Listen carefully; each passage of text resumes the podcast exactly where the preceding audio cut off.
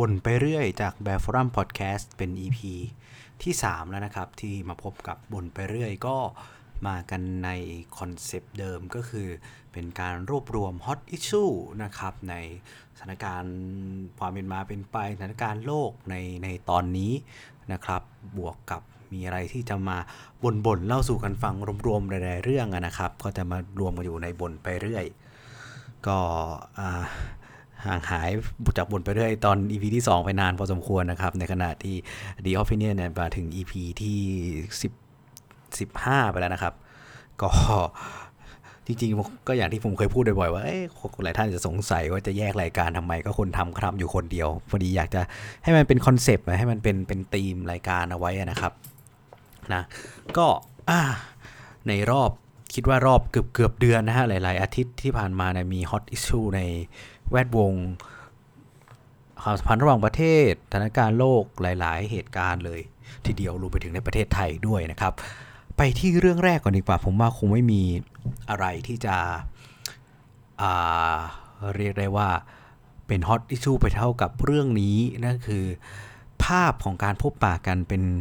ครั้งที่3นะครับของระหว่างท่านคิมน้อยนะหรือท่านประธานคิมจองอึนกับประธานาธิบดีโดนัลด์ทรัมป์นะฮะของสหรัฐอเมริกานะครับต้องบอกว่าภาพการพบมันเป็นการพบกันครั้งที่3แล้วแหละคงไม่น่าตื่นเต้นแต่ที่น่าตื่นเต้นคือ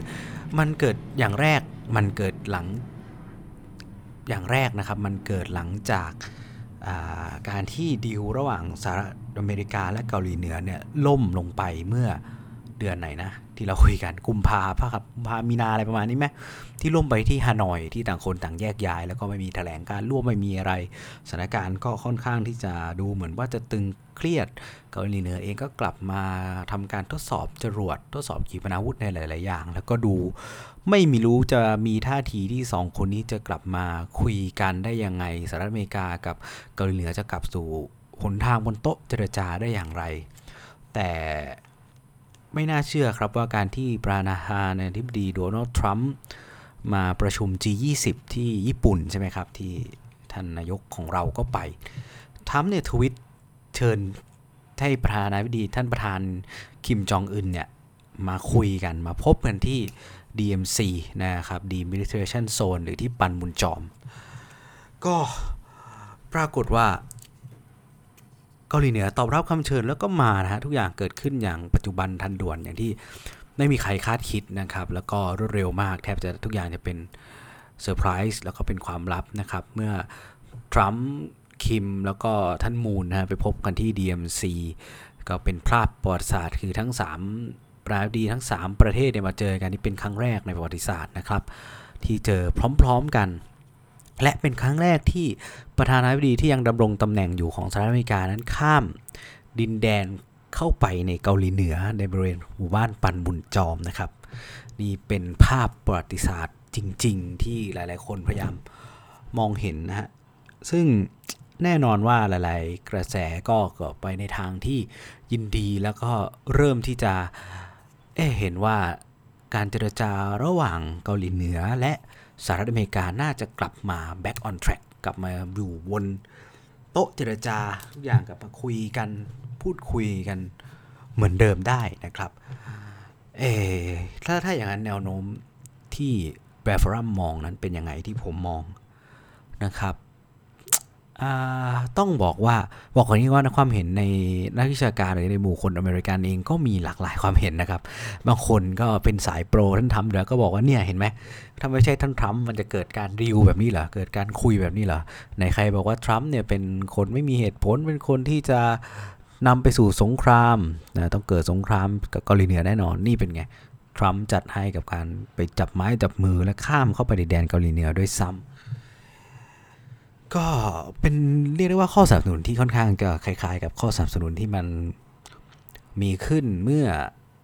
ช่วงครั้งแรกแล้วก็ครั้งที่2ทั้งที่สิงคโปร์แล้วก็ที่ฮานอยนะครับระหว่างทรัมป์กับคิมทีนี้ในมุมมองของผมยังยืนยันใน argument เดิมนะครับว่าตราบใดที่ยังการเจรจาในการที่จะ ยุติปัญหาสร้างสันติภาพบนคาบสมุทรเกาหลีเนี่ยถ้ายังคงเป็นการเจรจาระหว่างสหรัฐอเมริกาและเกาหลีเหนือซึ่งเอาว่ากันไปจริงๆแล้วในเนื้อในของการเจรจานั้นทั้งสองฝ่ายยังไม่สามารถที่จะหาทางหรือคุยแล้วก็พูดคุยร่วมกันได้ว่าการปลดอาวุธนิวเคลียร์ของเกาหลีเหนือจะเป็นไปในทิศทางใดสหรัฐอเมริกาก็ต้องการให้เกาหลีเหนือเนี่ยปลดอย่างจริงเลยนะครับปลดอย่างจริงจังคือไม่มีไม่ใช้เลยทำลายทิ้งเลยอะไรแบบเนี้ยเป็นแบบฟูลเป็นขั้นตอนตามที่ตามสนธิสัญญานะครับแต่เกาหลีเหนือก็มองว่าแค่มีแต่ไม่ใช้ทำไม่พัฒนาต่อแล้วก็ทำลาย facility ทั้งหลายที่ใช้สำหรับทดลองทดสอบก็น่าจะพอแล้วไหมนะครับซึ่งมันแสดงให้เห็นแล้วว่าการพูดคุยในครั้งแรกนะเป็นการมาเจอกันครั้งแรกแต่การพูดคุยในครั้งที่2นะมันสะท้อนให้เห็นชัดเจนว่าเงื่อนไขในการปลดอาวุธนิวเคลียร์ของเกาหลีเหนือของทั้ง2มันคุยกันได้ไม่ตรงกันนะครับและอย่างคือเกาหลีเหนือนะต้องการให้มีการยกเลิกการแซงชั่นหรือการใช้นโยบายที่สหรัฐอเมริกาเรียกว่า maximum pressure ใส่เกาหลีเหนือคือการแซงชั่นความบาดทางเศรษฐกิจต่างๆนู่นนี่นั่นมากมายเกาหลีเหนือต้องการให้ยกเลิกเพื่อแก้ไขปัญหาทางเศรษฐกิจของตนเองนี่แสดงให้เห็นว่าคุณเคยแล้วมันล่มเพราะมันคุยกันไม่รู้เรื่องในเรื่องนี้แหละและเมื่อครั้งนี้กลับมาคุยกันแล้วคิดว่าจะทำอย่างไรที่จะได้รู้เรื่องดูท่าทีเกาหลีเหนือก็นี่เขายอมเหรอเขาก็ไม่ยอมนะครับเขาไม่ยอมมาตลอดอีกครั้งเขากลับไปทดลองทดสอบจรวดขีปนาวุธอีกหลายครั้งนะครับหลังจากที่การเจรจาในที่ฮานอยมันล่มลงไปนะอีกประเด็นหนึ่งก็คือเกาหลีเหนือต้องการให้สหรัฐยอมรับว่าเกาหลีเหนือเป็นนิวเคลียร์สเตทก็คือเป็นประเทศที่ครอบครองอาวุธนิวเคลียร์เป็นประเทศที่9นะครับผมยังไม่ได้มีเวลาเปิดดูเปิดเลยดีกว่าหาข้อมูลเลยว่านิวเคลียร์สเตทเดิมเนี่ยมีอะไรบ้างคือหลักๆก็มี 5P นะครับ 5P ก็คือ Five Permanent Member ของคณะมนตรีความมั่นคงแห่งชาตินะครับคณะมนตรีความมั่นคงแห่งชาติอีกอันก็จะมีจีนฝรั่งเศสรัสเซียอังกฤษนะครับสหรัฐอเมริกาอินเดียปากีสถานอิสราเอลนะครับถ้าไปดูวิกิพีเดียในวิกิพีเดียลิสต์ตัว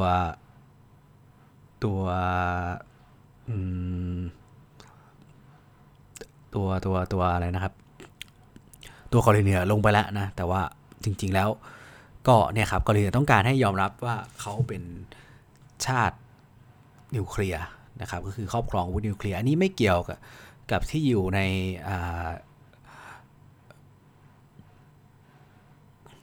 ก็คือว่ามันมีหลายชาติที่มันไม่ได้ลงนามนะครับในสนธิสัญญา NPT ก็คือการไม่แพร่กระจายอาวุธนิวเคลียร์อะไรอย่างเงี้ยนะครับก็เกาหลีเหนือต้องการให้โลกหรือสหรัฐให้การยอมรับในส่วนตรงนี้ด้วยนะครับฉะนั้นผมถึงมองว่าคุยกันไปยังไงก็ไม่รู้เรื่องหรอกถ้าคุยกันแค่2ชาติบนคาบสมุทรเกาหลีมันจำเป็นต้องมีกลไกทางสันติภาพที่จะมาเป็นตัวกลางในการที่จะให้ผู้มีส่วนได้ส่วนเสียทุกฝ่ายทั้งเกาหลีเหนือทั้งสหรัฐทั้งจีนทั้งใครก็ตามที่มีผลประโยชน์บนคาบสมุทรเกาหลีเนี่ยมาพูดคุยเพื่อหาเทอมเพื่อหาข้อตกลงเพื่อหาแนวทางอะไรต่างๆให้มันเป็นไปในกลไกของสันติภาพถ้าการมีกลไกแบบนี้มันจะทำให้สันติภาพบนคาบสมุทรเกาหลีเนี่ยมันยั่งยืนนะครับมันจะไม่เลื่อนลอยพูดง่ายๆคือจริงๆแล้วก่อนหน้าที่เกาหลีเหนือจะถอนตัวออกไปจากการเจรจา6ฝ่ายการเจรจา6ฝ่ายนี่แหละคือ peace mechanism อย่างหนึ่งบนภูมิภาคคาบสมุทรเกาหลีเพราะว่ามันมีรัฐที่มีส่วนได้ส่วนเสียบนปัญหาคาบสมุทรเกาหลีอยู่ด้วยกันทั้งนั้นไม่ว่าจะเป็นเกาหลีใต้แน่นอนเกาหลีใต้เกาหลีเหนือนะครับพันธมิตรของทั้ง2ฝ่ายจีนรัสเซียสหรัฐอเมริกาญี่ปุ่นนะครับรวมกันเป็น6ชาติเพราะฉะนั้นแล้วผมจึงมองว่าการเจรจา6ฝ่ายที่เคยเป็นมานั่นแหละน่าจะเป็นจุดเริ่มต้นของเส้นทางที่ถูกต้องหรือคำตอบที่ถูกต้องว่าสันติภาพของคาบสมุทรเกาหลีจะเป็นไปในทิศทางใดเป็นไปในแบบไหนจะยั่งยืนไหมมันต้องเริ่มต้นจากตรงนั้นมากกว่าที่จะเป็นการ พูดคุยกันเพียง2ฝ่ายซึ่งมันได้แต่ภาพได้แต่ความสวยหรูงดงามแต่ไม่น่าจะเกิดประโยชน์โภคผลใดๆจริงๆขึ้นมาต่อความพยายามในการสร้างเสรีภาพบนข้าวสูตรเกาหลีนะครับเมื่อเห็นภาพแบบนี้ผมเข้าใจว่าผมน่าจะเคยพูดไปใน EP ที่คุยกับอิหร่านแปลกไหมครับว่าทำไมมันจึงไม่เกิดภาพนี้ขึ้นในความสัมพันธ์ระหว่างอิหร่านกับสหรัฐอเมริกาคำตอบของผมง่ายๆก็อยู่ที่นั่นแสดงเห็นว่าอิหร่านยังไม่สามารถที่จะพัฒนาเทคโนโลยีนิวเคลียร์ของตนเองไปถึงขั้นในการครอบครองอาวุธนิวเคลียร์นั่นเองนะครับลองคิดดูว่าถ้าอิหร่านมีอาวุธนิวเคลียร์เหมือนกับที่คิมมีวันนี้โดนัลด์ทรัมป์อาจจะต้องวิ่งเข้าไปหาอิหร่านหรือว่าจับมือหรือว่าพูดคุยกับอิหร่านในทิศทางที่ดีกว่านี้ทำให้ไม่เกิดภาพแบบที่เห็นว่าทุกฝั่งฝ่ายพร้อมจะทำสงครามใส่กันเอาจริงๆแล้วการที่อิหร่านโจมตีโดรนการที่อิหร่านโจมตีสหรัฐในห่วงนี้ก็เพื่อแสดงความไม่พอใจต่อนโยบาย maximum pressure ก็คือการคว่ำบาตรทางเศรษฐกิจการทำนู่นนี่นั่นโดยการกดดันทุกอย่างเพื่อให้อิหร่านยกเลิกโครงการอาวุธนิวเคลียร์ทั้งที่อิหร่านเขาบอกว่าเขาเคยสายนิวเคลียร์ดีลแล้วนะเขาใช้นิวเคลียร์เพื่อสันติเพื่อพลังงานอะไรต่างๆสุดท้ายเขาก็ยอมรับเลยฉันจะเพิ่มสมรรถนะมันให้เป็นนิวเคลียร์ก็ได้ในเมื่อแกไม่ยอมตกลงกับฉันอะไรแบบเนี้ยซึ่งเนี่ยแหละครับมันเป็นผลพวงจากการนโยบายของทรัมป์ด้วยแล้วก็เห็นว่ามันเห็นได้ชัดว่าเมื่ออิหร่านไม่มีนิวเคลียร์เขาก็โดนกดดันโดนอะไรจริงๆเหมือนแบบทูซีรีส์บอกใช่ไหมพวกที่แข็งแรงก็จะเอาแต่ได้พวกที่อ่อนแอก็ต้องซัฟเฟอร์กันไปประมาณนั้นนะครับก็มันก็ยิ่งตอกย้ำลงไปอีกนะครับผมเคยพูดไปแล้วเช่นกันว่ามันก็ยิ่งตอกย้ำลงไปอีกว่าคิม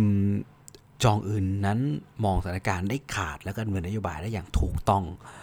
คิมจองอึนเมื่อแรกที่ขึ้นมาเป็นประธานประเทศเนี่ยเขาไม่ได้เป็นใช้นโยบายทหารนำนะครับหรือว่าไม่ได้เป็น military first เหมือนพ่อของเขาพ่อของคิมจองอึนก็คือคิมจองอิลเนี่ยใช้นโยบาย military first ก็คือทหารมาก่อนใช้งบประมาณทุกอย่างเงินที่มีทุ่มลงไปการพัฒนาขีดความสามารถทางทหารขีดความสามารถทางอาวุธนิวเคลียร์ความสามารถทุกสิ่งทุกอย่างจนมาโดนแซงชั่นจนมาเกิดปัญหาอดอยากอะไรเงี้ยแต่พอคิมจองอึนขึ้นมาเขาพัฒนาควบคู่กันนะเขาเรียกว่าเป็นนโยบายของการพัฒนาแบบคู่ขนานคือพัฒนาทั้งเศรษฐกิจและพัฒนาขีดความสามารถทางทหารแต่ขีดความสามารถทางทหารไม่ได้พัฒนาทั้งหมดเขาเน้นไปที่ rocket first จรวดก่อนนะครับในวิธีการทดลองตรวจ ICBM Intercontinental Ballistic Missile หรือว่าขีปนาวุธข้ามทวีปในวิธีการพัฒนาตัวหัวรบนิวเคลียร์ให้สามารถบรรจุในขีปนาวุธข้ามทวีปได้อะไรแบบนี้จนสุดท้ายก็สำเร็จแล้วมันก็เป็นเครื่องยืนยันจริงๆว่านิวเคลียร์เป็นเครื่องค้ำประกันให้ความอยู่รอดของราชวงศ์คิมซึ่งถือว่าเป็นความอยู่รอดของเกาหลีเหนือไปในตัวเลยเนี่ยในมุมมองของผู้นำเกาหลีเหนือได้จริงๆเห็นไหมครับสหรัฐอเมริกาต้องยอมที่จะพูดคุยกับเขาไม่มีท่าทีที่การจะเป็นศัตรูอะไรกันหลงเหลืออีกต่อไปนะครับก็เรื่องเกาหลีก็จะประมาณนี้ก็ยกเรื่องเกาหลีมาก่อนแล้วก็นานสักนิดนึงเพราะว่าผมสนใจเรื่องนี้นะครับเป็นเรื่องที่อยู่ในความสนใจอย่างที่เคยพูดไปในหลายๆตอนนะครับมาต่อกันที่เรื่องที่2ครับThe 4th July นะครับ4กรกฎาคมเรารู้แล้วว่าเป็นวันชาติสหรัฐนะครับก็ปีนี้นะฮะโดนัลด์ทรัมป์เนี่ยให้มีการสวนสนามมันก็ไม่เชิงว่าสวนสนามยิ่งใหญ่เหมือนรัสเซียเหมือนจีนอะไรแบบนั้นนะครับแต่ก็เป็นการนำอาวุธยุทโธปกรณ์บางส่วนทหารบางส่วนมาเข้าแถวกันมาแสดงตัวในวันชาตินะครับในวันชาติสหรัฐที่ National Mall ใช่ไหมที่บริเวณหน้า Capitol Hill หน้ารัฐสภาอะไรประมาณเนี้ยนะครับก็โอ้โหโดนโจมตีจากฝ่ายตรงข้ามเยอะพอสมควรทีเดียวเพราะหลายคนก็ใ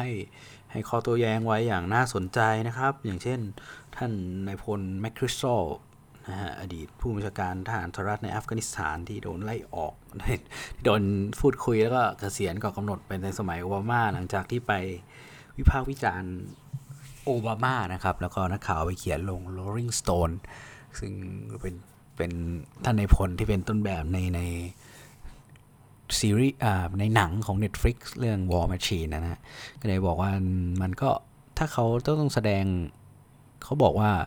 ฐานสหรัฐเนี่ยไม่จำเป็นต้องมาแสดงให้ใครยกย่องหรือว่าแสดงขีดความสามารถศักยภาพนนลาน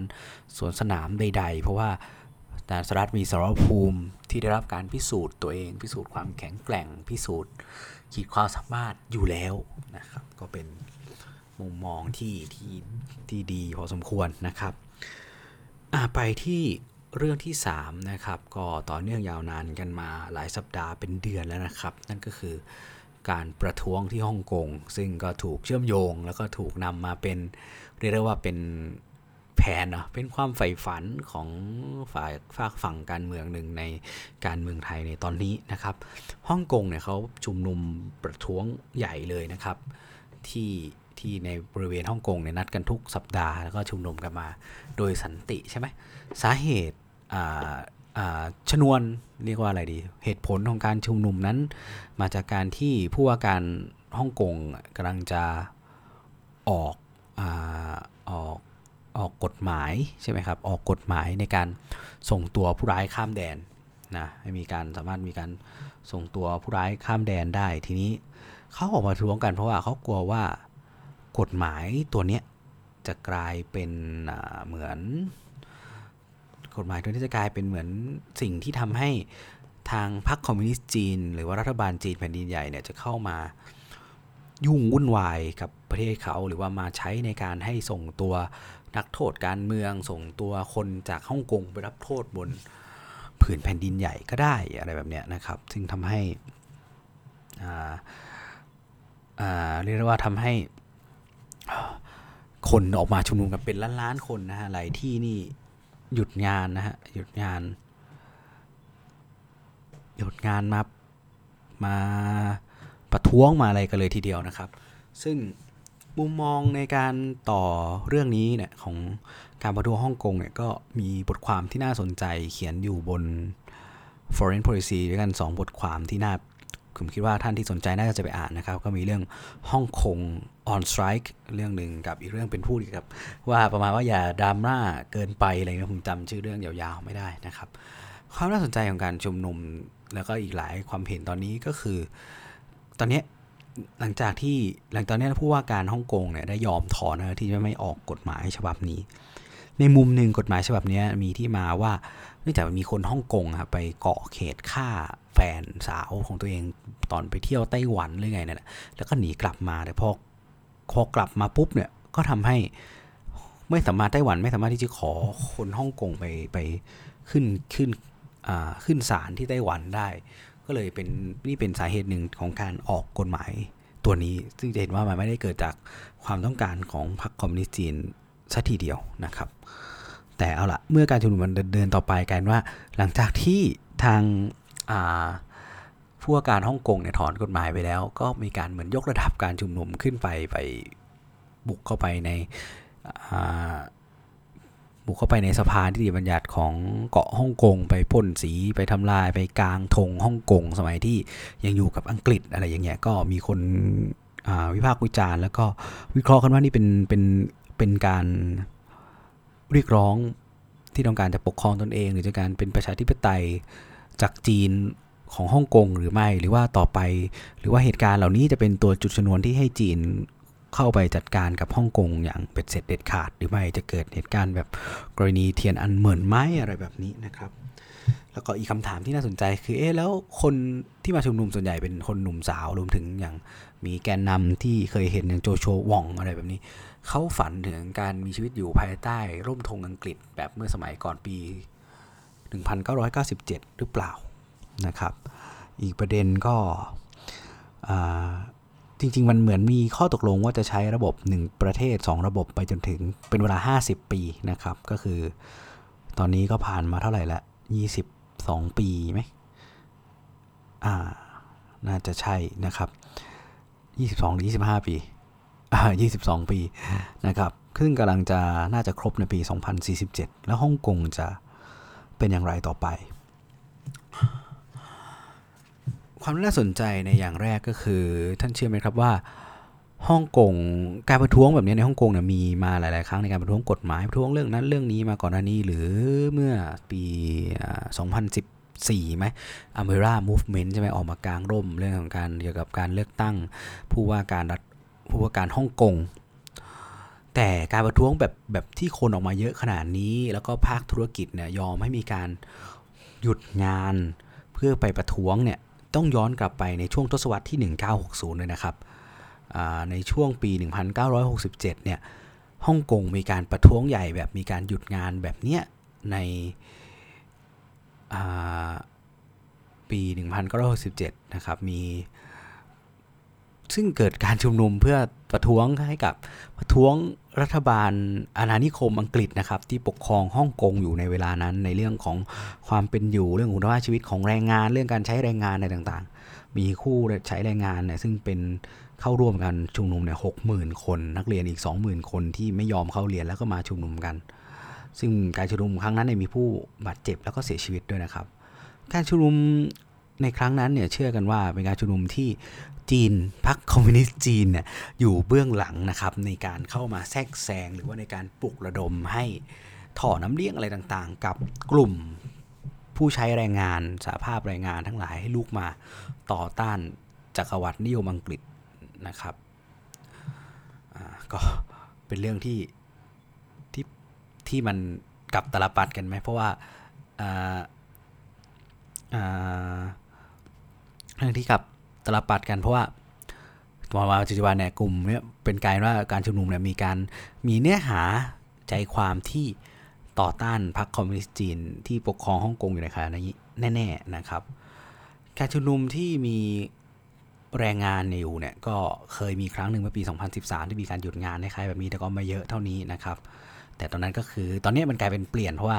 กลุ่มผู้ชุมนุมที่เป็นสหภาพแรงงานนี่ก็เป็นสหภาพแรงงานที่ใหญ่สุดในฮ่องกงเขาเรียก Confederation of Trade Union เนี่ยสหภาพการค้าเนี่ยก็ถือว่า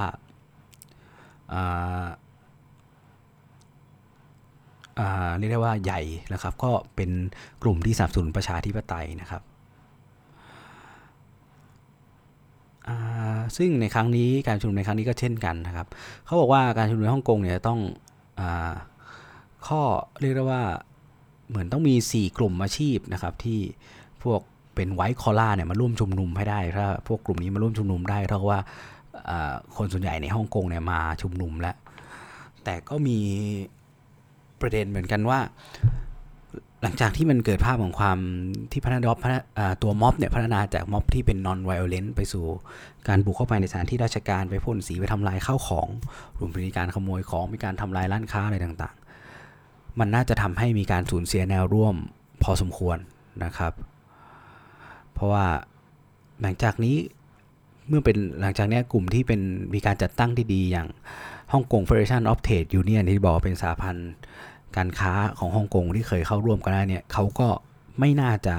ยินดีที่จะให้การสนับสนุนม็อบที่ก่อความรุนแรงและต่อต้านรัฐบาลนะครับนี่ยังไม่นับรวมถึงว่าสหภาพแรงงานหรือสหภาพการทำงานต่างๆที่ต้องรับการซัพพอร์ตรับการสนับสนุนจากบริษัทหรือจากพรรคคอมมิวนิสต์จีนจากจีนแผ่นดินใหญ่เนี่ยก็ยิ่งจะถอนตัวออกจากการเข้าร่วมในการชุมนุมในครั้งต่อๆไปซึ่งเมื่อภาคเกิดต่อไปไม่มีการหยุดงานนะไม่มีการปิดธุรกิจให้ไปผลกระทบต่อธุรกิจมันก็จะมองไม่เห็นอีกอย่างก็จะทำให้คนร่วมเนี่ยน้อยลงนะครับก็ไม่รู้ว่าถ้าเกิดเป็นโมเดลแบบนี้ต่อไปการชุมนุมแบบนี้จะจุดติดไปเรื่อยๆหรือว่ากดดันจีนได้มากแค่ไหนอีกอย่างก็มีคนบอกว่าถึงแม้แน่นอนว่าถ้าคนไวท์คอลล่าเขาไม่ออกมาเนี่ยเศรษฐกิจฮ่องกง 60% มันอยู่กับพวกไวท์คอลล่านะครับพวกคนที่อยู่ในภาคธุรกิจนักธุรกิจทั้งหลายนะครับภาคการเงินการธนาคาร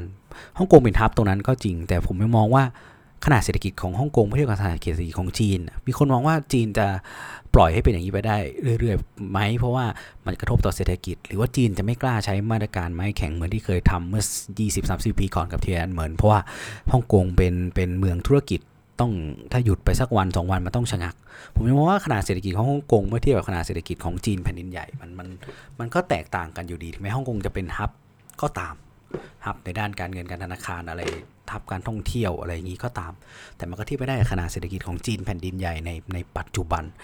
จะว่าไปแล้วด้วยขนาดเศรษฐกิจของจีนแผ่นดินใหญ่ในปัจจุบันเองเนี่ยเป็นการดึงดูดคนจากฮ่องกงเข้าไปทำงานในจีนแผ่นดินใหญ่ด้วยซ้ำซึ่งต่อไปคิดว่าถ้าคนไปทำงานเยอะๆเรื่อยยิ่งฮ่องกงขัดแข็งขืนแล้วถ้ามันส่งกระทบต่อคนฮ่องกงที่เป็นงานบนแผ่นดินใหญ่คิดเลยว่าม็อบจะจุดติดต่อไปได้เรื่อยๆ ฮ่องกงจริงๆแล้วทั้งฮ่องกงมาเก๊าไต้หวันเนี่ยเผชิญปัญหาเดียวกันก็คือจีนน่ะด้วยขนาดเศรษฐกิจที่ใหญ่กว่ารายได้ที่ดีกว่ามีภาคธุรกิจที่ลงทุนอยู่เยอะกว่ามันก็ดึงคนจากเรียกว่าอะไรรัฐพวกนี้เข้าไปอยู่แล้วจีนพยายามที่จะให้เวลแฟร์ให้นู่นนี่นั่นต่างๆเพื่อดึงคนเพื่อกลืนคนเหล่านี้อยู่แล้วผมคิดว่าการต่อต้านแบบนี้ถ้าไม่ได้รับการวางแผนดีจะเป็นไปได้ยากขึ้นเรื่อยๆนะครับอาจจะได้รับความสนใจในตอนนี้แต่ต่อไปเมื่อนานไปเรื่อยๆจะได้รับความสนใจแบบนี้หรือถ้ามีจุดประสงค์เพื่อที่จะเรียกร้องให้เป็นอิสรภาพมีการปกครองตนเองนั้นผมไม่มั่นใจว่ามันจะไปสู่จุดนั้นได้จริงๆหรือไม่อีกอย่างหนึ่งก็คือถ้ามองปัญหานี้คนอาจจะไปเทียบกับกรณีของไต้หวัน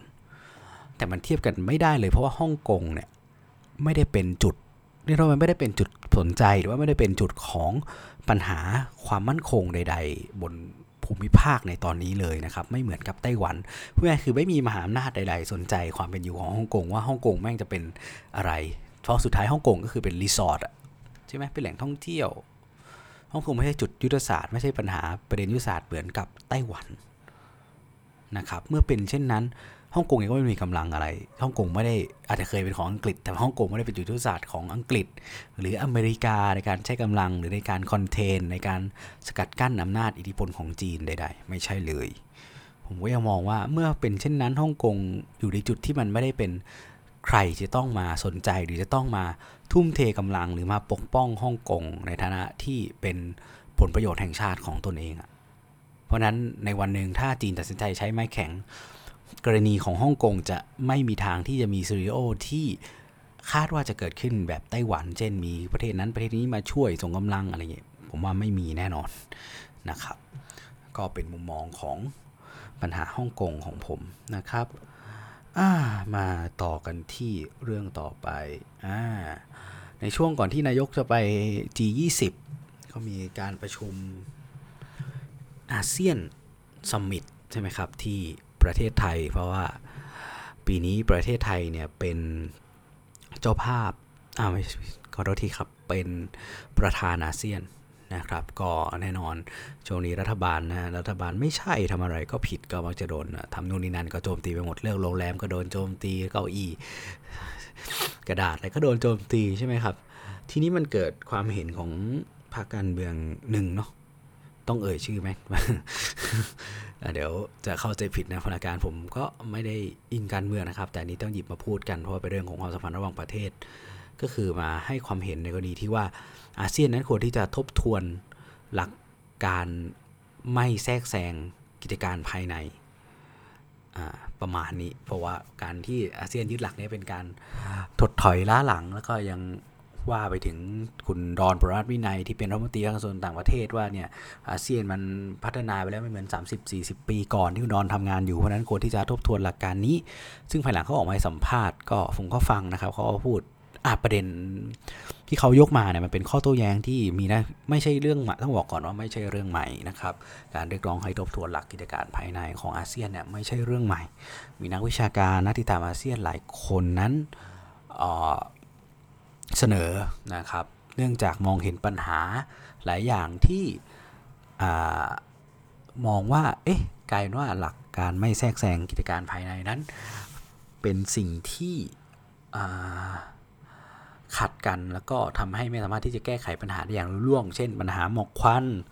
ปัญหาผู้ก่อการร้ายปัญหา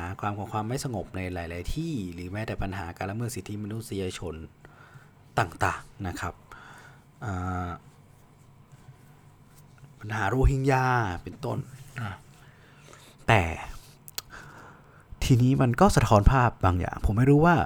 การที่นักการเมืองท่านพูดมาพูดออกมาตามหลักวิชาการความสนใจในเรื่องของการต่างประเทศจริงๆหรือพูดเพราะว่ามันเป็นเทรนด์ที่มีหลายฝ่ายหลายคนพูดถึงนะครับในหัวมันไม่ใช่เรื่องใหม่มันก็เลยต้องกลับมาย้อนดูกันในจุดเริ่มต้นของอาเซียนในวันที่อาเซียนนะพูดคุยกันและก่อตั้งกันที่สนามกอล์ฟที่บางแสนนะครับพูดคุยกันของ5ชาติใช่ไหมการก่อตั้งอาเซียนเนี่ยต้องบอกว่าอาเซียนเนี่ยตั้งขึ้นมาเนี่ยไม่ใช่จุดประสงค์ด้านความมั่นคงนะครับเป็นความร่วมมือด้านเศรษฐกิจวัฒนธรรมอะไรก็ว่าไปแต่การว่าอาเซียนเนี่ยประสบความสำเร็จในการแก้ไขปัญหาความมั่นคงและลึกๆอาเซียนตั้งมาจากปัญหาความมั่นคงนั่นคือความหวาดกลัวเวียดนามในช่วงทศวรรษที่ 60-70 ที่เวียดนามชนะอเมริกาได้ขยายอิทธิพลลงไปยึดครองกัมพูชาอะไรต่างๆซึ่งสุดท้ายเนี่ยอาเซียนก็ประสบความสำเร็จนะครับในการเรสประเด็นการยึดครองกัมพูชาของเวียดนามโดยอ้าง Humanitarian Intervention หรือการแทรกแซงเพื่อมนุษยธรรมเข้าไปยึดครองกัมพูชาเป็น10 ปีซึ่งอาเซียนก็ประสบในการเรสประเด็นนี้เข้าไปในสหประชาชาติจนสหประชาชาติเข้ามาแก้ไขปัญหาในกัมพูชามันเกิดจากการผลักดันของอาเซียนนะครับทีนี้อาเซียนมันก่อเห็นว่าอาเซียนมันก่อตั้งจากความ informal มันเกิดจากความไม่เป็นทางการเพราะอาเซียนแรกเริ่มพอตั้งขึ้นมาแล้วอาเซียนไม่ได้มีกฎบัตรอะไรผูกพันกันนะครับอาเซียนไม่มีกฎบัตรไม่มีกฎหมายที่ตั้งขึ้นมาควบคุมกันมันเป็นการพูดคุยกันสร้างความเข้าใจสร้างเรียกว่าเป็น trust building สร้างความไว้เนื้อเชื่อใจซึ่งกันและกันมาเรื่อยที่จะแก้ไขปัญหาร่วมกันสร้างอย่างที่สองก็คือสร้าง informal มาสร้าง consensus นะครับก็คือสร้างการยอมรับความเห็นยอมต้องยอมเห็นพ้องความเห็นพ้องต้องกันนะครับการที่จะใช้แนวทางในการแก้ไขปัญหาใดๆก็ตามมันต้องมีความเห็นพ้องต้องกันอย่างต่อมาก็และยึดหลักของการไม่แทรกแซงกิจการภายในของกันและกัน3อย่างนี้ครับทำให้อาเซียนยืนยงคงกระพันมาจนถึงทุกวันนี้3อย่างนี้แหละที่เป็นสิ่งที่ทำให้อาเซียนพัฒนาอย่างน้อยในปัจจุบันอาเซียนมีกฎบัตรในการที่จะ binding สมาชิกเข้าด้วยกันแต่อย่างไรก็ตามองค์กรของอาเซียนมันก็ยังไม่ใช่องค์กรที่เป็น supranational หรือเป็นองค์กรที่อยู่เหนือรัฐองค์กรที่อยู่เหนือรัฐคืออะไรเช่น EU เห็นไหมครับว่า EU เนี่ยประเทศใน EU จะต้องสละอำนาจอธิปไตยบางส่วนมาให้รัฐสภายุโรปในการที่จะตกลงใจตัดสินใจไม่ว่าจะอาจจะเป็นเรื่องเศรษฐกิจหรือเรื่องเขตแดนบางส่วนรวมไปถึงเรื่องของความมั่นคงในบางครั้งแต่อาเซียนมันไม่ได้เกิดมาด้วยจุดมุ่งหมายแบบนั้นอาเซียนไม่ได้อยากจะเป็นอย่าง EU ตั้งแต่แรกถึงแม้จะมีคนที่จะถกเถียงกับผมใน Twitter อยู่เหมือนกันว่าไม่จริงนะอาเซียนอาจจะอยากเป็นแต่มันไปไม่ได้แต่ว่าจริงแล้วเมื่อมองไปจริงๆแล้วอาเซียนไม่ได้อยากเป็นอย่าง EU มาตั้งแต่แรกแล้วทุกวันนี้อาเซียนก็ยังไม่ได้อยากที่จะรวมกันอย่าง EU นะครับการรวมกัน EU ไม่ใช่เฉพาะเรื่องของการใช้เงินสกุลเดียวกันอย่างเดียวไม่ใช่เรื่องของการใช้ตลาดเดียวกันอย่างเดียวมันมีอีกหลายเรื่องเกี่ยวพันกันซึ่งอย่างที่ผมบอกไปว่ามันคือการเสียสละอำนาจอธิปไตยบางส่วนให้กับองค์กรเหนือรัฐอาเซียนไม่เคยมีความพยายามที่จะเป็นเช่นนั้นขั้นตอนต่อมาก็คือถ้ามองในแง่ของปัญหาการจัดการนั้น non interference ทำให้การบริหารจัดการแก้ไขปัญหาเป็นไปได้ยากหรือไม่จริงบางส่วนจริงบางครั้งนะครับ อย่างเช่นปัญหาโรฮิงญาปัญหาหมอกควันใช่ไหมครับถ้าเป็นองค์กรซูเปอร์เนชั่นเขาจะสั่งเลยว่าจัดกำลังเข้าไปแก้ไขปัญหาหมอกควันหรือจัดกำลังกองทัพเข้าไปช่วยเหลือชาวโรฮิงญาคำถามก็คือถ้าเราทำแบบนั้นสมมติอาเซียนเป็นองค์กรเหนือรัฐทบทวนหลักของการ non interferenceกลายเป็นว่าเฮ้ยอาเซียนจะส่งกำลังเข้าไปในพม่าส่งทางทหารไทยเข้าไปในพม่าเพื่อไปคุ้มครองชาวโรฮิงญาคำถามก็คือแล้วหลังจากเหตุการณ์จบเรากับรัฐบาลทหารพม่าจะมีความสัมพันธ์กันอย่างไรต่อไปนี่คือผลเสียง่ายๆที่ไม่ใช่ผลเสียนี่คือผลกระทบอย่างหนึ่งที่ถ้าอาเซียนไม่ยึดหลัก non interference ต้องอย่าลืมว่าชนชาติในอาเซียนมีความแตกต่างกันโดยเฉพาะในเรื่องของหลักในการปกครองเนี่ยค่อนข้างมากนะครับค่อนข้างสูงยังไม่นับเรื่องวัฒนธรรมและก็ศาสนาอื่นๆมันมีความแตกต่างหลากหลายกันอยู่เอาง่ายๆแค่ทุกวันนี้สิงคโปร์เนี่ยใช้หลัก consensus consent minus ใช้หลัก minus 1 นะครับก็คือเรื่องอะไรใดๆก็ตามที่มีการลงมติกันในของอาเซียนเขาใช้หลัก consensus ก็คือต้องเห็นพ้องต้องกัน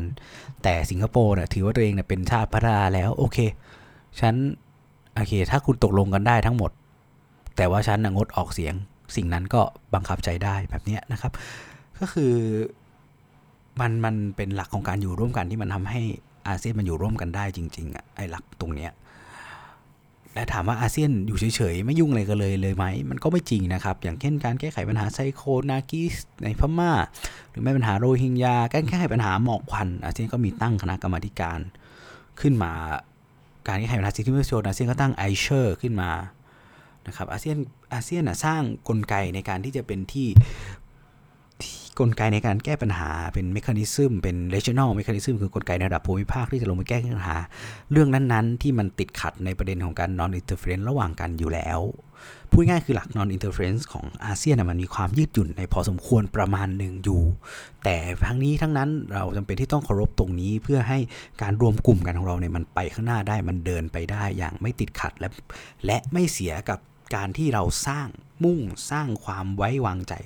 ต่อกันมาโดยตลอดนี่คือความจำเป็นแล้วก็หลักวิธีว่าทำไมอาเซียนถึงต้องมีหลัก non interference ขึ้นมาทีนี้ถ้าคุณจะมองว่ามันไม่พัฒนามันล้าหลังคุณก็ต้องไปดูว่าแล้วกลไก regional mechanism ต่างๆที่อาเซียนตั้งขึ้นมาในปัจจุบันนี้ณนะวันนี้ตอนนี้มันยังไม่ดีพอใช่ไหมมันยังไม่ดีถึงขนาดที่ว่ามันยังแก้ไขปัญหาไม่ได้จนต้องละเลยหรือยกเลิกทบทวน revise หลัก non interference จริงหรือไม่แล้วถ้าเมื่อใช้เป็นแบบนั้นแล้วขอบเขตของมันคืออะไรแล้วมันจะทำให้อาเซียนดำรงอยู่ต่อไปหรือจับรวมกลุ่มกันได้โดยมีความไว้เนื้อเชื่อใจกันแบบทุกวันนี้ไหมเอาแค่ปัญหามองง่ายๆเมื่อฟอรัมอาเซียนไปประชุมที่กัมพูชาลาวสองประเทศนี้โดนแทรกแซงจากจีนซึ่งใครๆก็รู้ทำให้ไม่สามารถจะออกแถลงการร่วมได้เพราะแถลงการร่วมมันจะมีเนื้อหาที่เกี่ยวเนื่องกับปัญหาทะเลจีนใต้ซึ่งตอนนั้นมันแรงมันก็ออกแถลงการร่วมไม่ได้ก็เห็นแล้วว่าถ้าเกิดมันเกิดการแทรกแซงกิจการภายในขึ้นมาจริงๆอ่ะแล้วถ้าเกิดมันเกิดความไม่ไว้เนื้อเชื่อใจซึ่งกันและกันระหว่างชาติอาเซียนการรวมกลุ่มกันในปัจจุบันนี้มันจะดิ่งลงเหวหรือเปล่าทั้งที่มันสร้างมาดีแล้วมันไม่ได้การยึดติดกับอดีตนะครับมันไม่ได้การบอกว่าจะไม่พัฒนาไปเหลือผ่านมา 30-40 ปีแล้วแต่มันก็เหมือนบ้านนะครับบ้านที่มีเสาที่แข็งแรงคุณบอกว่าเสาแบบนี้มันล้าสมัยมันต้องเปลี่ยนเป็นเสาเล็กๆแบบนี้คำถามคืองานโครงสร้างแบบนี้การเปลี่ยนแบบนั้นอ่ะมันทำให้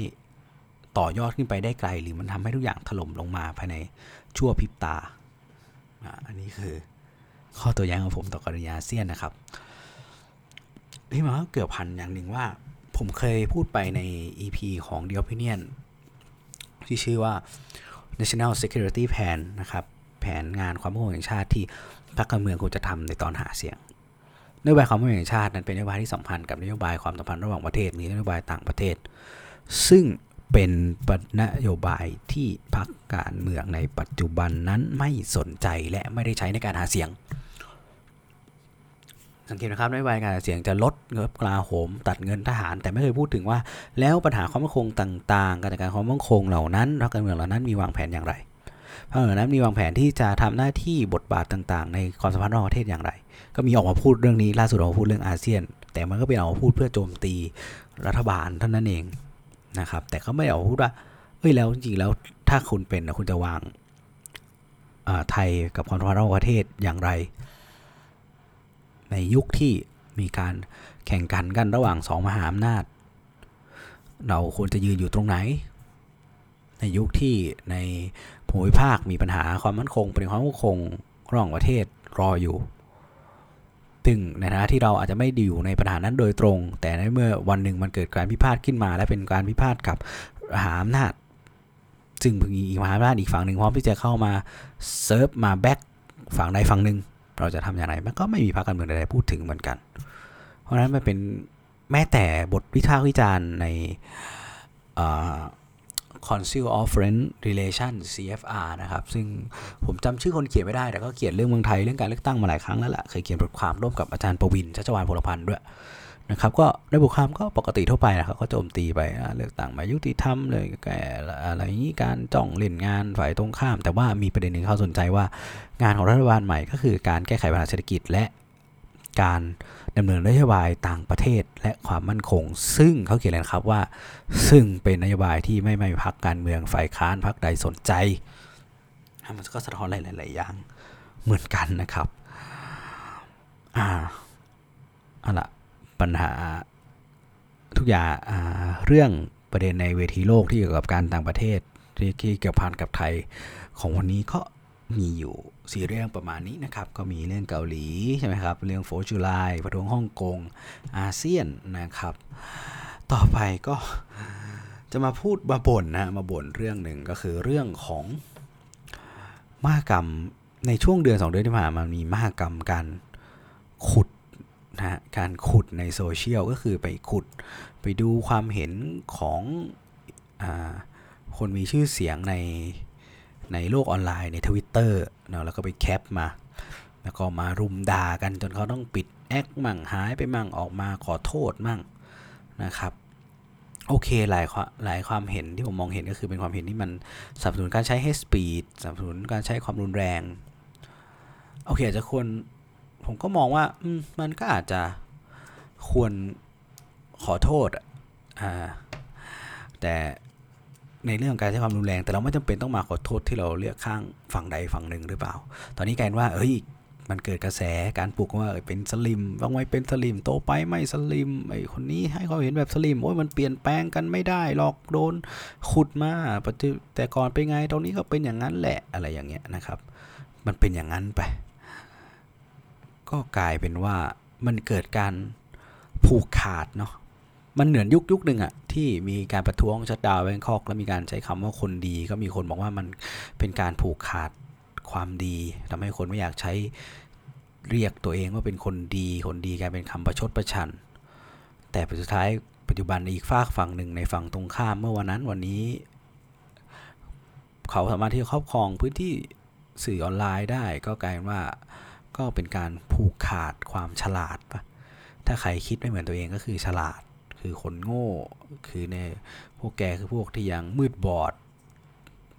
ไม่ควรที่จะมีสิทธิ์มีเสียงไม่ควรที่จะพูดอะไรมันกลายว่าก็โดนปิดปากกันไปนะครับหลายๆคนต้องปิดแอคอะไรไปอย่างเงี้ยผมคิดว่าในความเห็นของผมก็คือผมไม่สนับสนุนการใช้ความรุนแรงเช่นกันแม้ผมจะสนใจเรื่องทหารสนใจเรื่องความมั่นคงแต่ผมก็ไม่ได้สนับสนุนให้เกิดการฆ่ากันหรืออะไรกันนะครับแต่ผมก็ไม่เข้าใจว่าถ้ามันเป็นการแสดงความคิดเห็นในการเลือกข้างฝั่งใดฝั่งหนึ่งไม่ว่าจะในอดีตหรือถึงปัจจุบันอะมันก็ไม่น่าจะต้องขอโทษในการเลือกข้างฝั่งใดฝั่งหนึ่งคนที่เคยเป็นเสื้อแดงก็ไม่น่าจะต้องออกมาขอโทษว่านั้นผมเคยเป็นเสื้อแดงคนที่เป็นสลิ่มก็ไม่น่าจะต้องออกมาขอโทษว่าขอโทษที่นั้นผมเคยเป็นสลิ่มในเวลาผ่านไปเพราะคุณก็ไม่รู้ว่าในอีก10 ปีข้างหน้าพาดามขบวนทัศน์ความคิดบริบทมันจะเปลี่ยนไปไหมอ่ะก็ไม่มีใครรู้ใช่ไหมครับ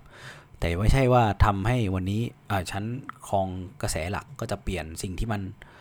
เคยเป็นมาทนคุณต้องแสดงความเห็นแบบนี้คุณอยู่ตรงข้ามฉันคุณต้องขอโทษฉันสิ่งที่ฉันเคยทำมาในอดีตมันไม่ใช่เรื่องจริงมันถูกใส่ร้ายไปทั้งหมดนะครับมันก็มีภาพมีอะไรเห็นกันอยู่แหละว่าใครทำอะไรมันก็เรียกว่าทุกคนมีส่วนร่วมในปัญหานี้กันทั้งนั้นอ่ะไม่เห็นจำเป็นต้องมาขอโทษว่าเคยเป็นแบบนั้นแบบนี้กลายว่าโอ้ยวันนั้นคนเป็นคนที่ออกไปทำความสะอาดแต่เป็นต้องออกมาขอโทษเลยนะทำลายหลักฐานไม่ให้เกียรติคนอะไรแบบเนี้ยการกลายเป็นสร้างมายาคติบางอย่างแปลกๆออกมานะครับในความเห็นของผมนะก็เลยมองว่าคุณต้องใจกว้างอ่ะต้องใจกว้างนะวันนั้นผมฟังพอดคาสต์ของ Infinity Podcast ใช่ไหมครับรายการ The Pop Lover คุณกันก็พูดนะครับคนไทยใจกว้างแคมเปญคนไทยใจกว้างผมสนับสนุนนะครับแคมเปญคนไทยใจกว้างคือเราต้องใจกว้างอ่ะถ้าเราเรียกร้องความเห็นต่างต้องเห็นต่างกันได้โอเคการเห็นต่างที่เป็น hate speech การเห็นต่างที่ให้ใช้ความรุนแรงก็คนที่จะขอโทษหรือคนที่จะเกิดแบบนั้นแต่เราไม่จำเป็นที่เราต้องมองขอโทษว่าขอโทษที่เป็นฝ่ายนั้นฝ่ายนี้มันจะเป็นการปิดปากกันไปครับสุดท้ายถามว่าทำไมถ้าเกิดคำถามว่าทำไมดาราไทยคู่มีชื่อเสียงไทยถึงไม่แสดงความเห็นทางการเมืองเพราะแสดงความเห็นทางการเมืองปุ๊บคุณก็จะบอยคอตกันนู่นนี่นั่นเหมือนกรณีปั้นจันทร์แต่อีกประเด็นหนึ่งก็คือพอผ่านไป10 ปีกระบวนทัศน์มันเปลี่ยนความคิดมันเปลี่ยนบริบทมันเปลี่ยนกันว่าสิ่งที่เราเคยพูดวันนี้มันถูกใน10 ปีมันผิดคุณโดนขุดมาด่าเว้ยเนี่ยแหละเพราะฉะนั้นก็เลือกไม่พูดดีกว่าเพราะถ้าไม่พูดก็เท่ากับว่าไม่มีอีก10 ปีแล้วมาขุดมันก็ไม่มีแต่ถ้าพูดวันนี้พูดอาจจะได้ใจคนกลุ่มนึงผ่านไป10 ปีบริบทสังคมมันเปลี่ยนอะไรบางอย่างมันเปลี่ยนกระแสมันเปลี่ยนผิดต้องมาขอโทษอย่างนี้เหรอการงานเสียหายใช่ไหมครับเมื่อกลายเป็นการปิดปากไปโดยปริยายนั่นแหละนะผมก็เลยคิดว่ามหกรรมการขุดที่ผมเห็นมันก็กลายเป็นว่ามันมีกลุ่มฝากฝั่งหนึ่งที่โดนขุดอยู่ฝั่งเดียวทำว่าคนอื่นๆในฝั่งตรงข้ามมันมีคนที่เคยแสดงความเห็นประหลาดแย่ไหมมันก็มีแหละแต่ทุกวันนี้เป็นกระแสที่คนคิดว่าถูก พูดง่ายคือสมมติว่าผมแสดงความเห็นว่าผมจะตีคนเนี้ยวันหนึ่งวันเนี้ยก็มีคนเอ้ยโอเคอีกฝั่งนึงบอกโหพวกสังคมความรุนแรงแต่ถ้าฝั่งเขาเองพูดว่าเอ้ยฉันจะตีอีกคนนึง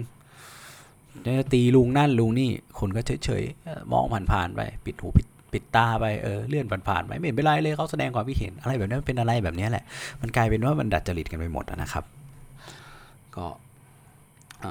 ถ้าจะเปิดกว้างก็ต้องเปิดกว้างกับทุกคนนะไม่ใช่มาขุดแล้วก็บอกว่าชี้เอาว่าอันนั้นไม่ดีอันนี้ไม่เอาต้องขุดต้องขอโทษนะผมว่ามันเลอะเทอะกันไปใหญ่แล้วนะครับนะก็วันนี้ก็คงพอสมควรนะครับก็พูดมาได้45นาทีก็กะว่ารายการของผมในทุกๆรายการก็จะพยายามพูดให้ได้อย่างน้อยหรือน้อยที่สุดก็คือ45นาทีน่าจะกำลังพอดีนะครับก็ใครที่ติชมนะครับหรือว่าถกเถียงหรือว่าจะพูดคุยกันก็ยินดีนะครับเจอกันที่แฟนเพจนะครับ facebook.com/bearforum ติดกันเลยนะครับ bearforum หรือถ้าจะพูดคุยกันผ่าน Twitter ก็ bear@ นะครับ @bear_forum นะครับแบบ forum นะครับก็สำหรับวันนี้ก็คงจะพูดคุยบอกเล่าข่าวนะครับความคิดเห็นแล้วก็รวมไปถึงบ่นเรื่องราวบนโซเชียลประมาณนี้นะครับก็ขอบคุณทุกท่านที่ติดตามรับฟังแล้วก็พบกันใหม่ใน EP หน้านะครับสำหรับวันนี้สวัสดีครับ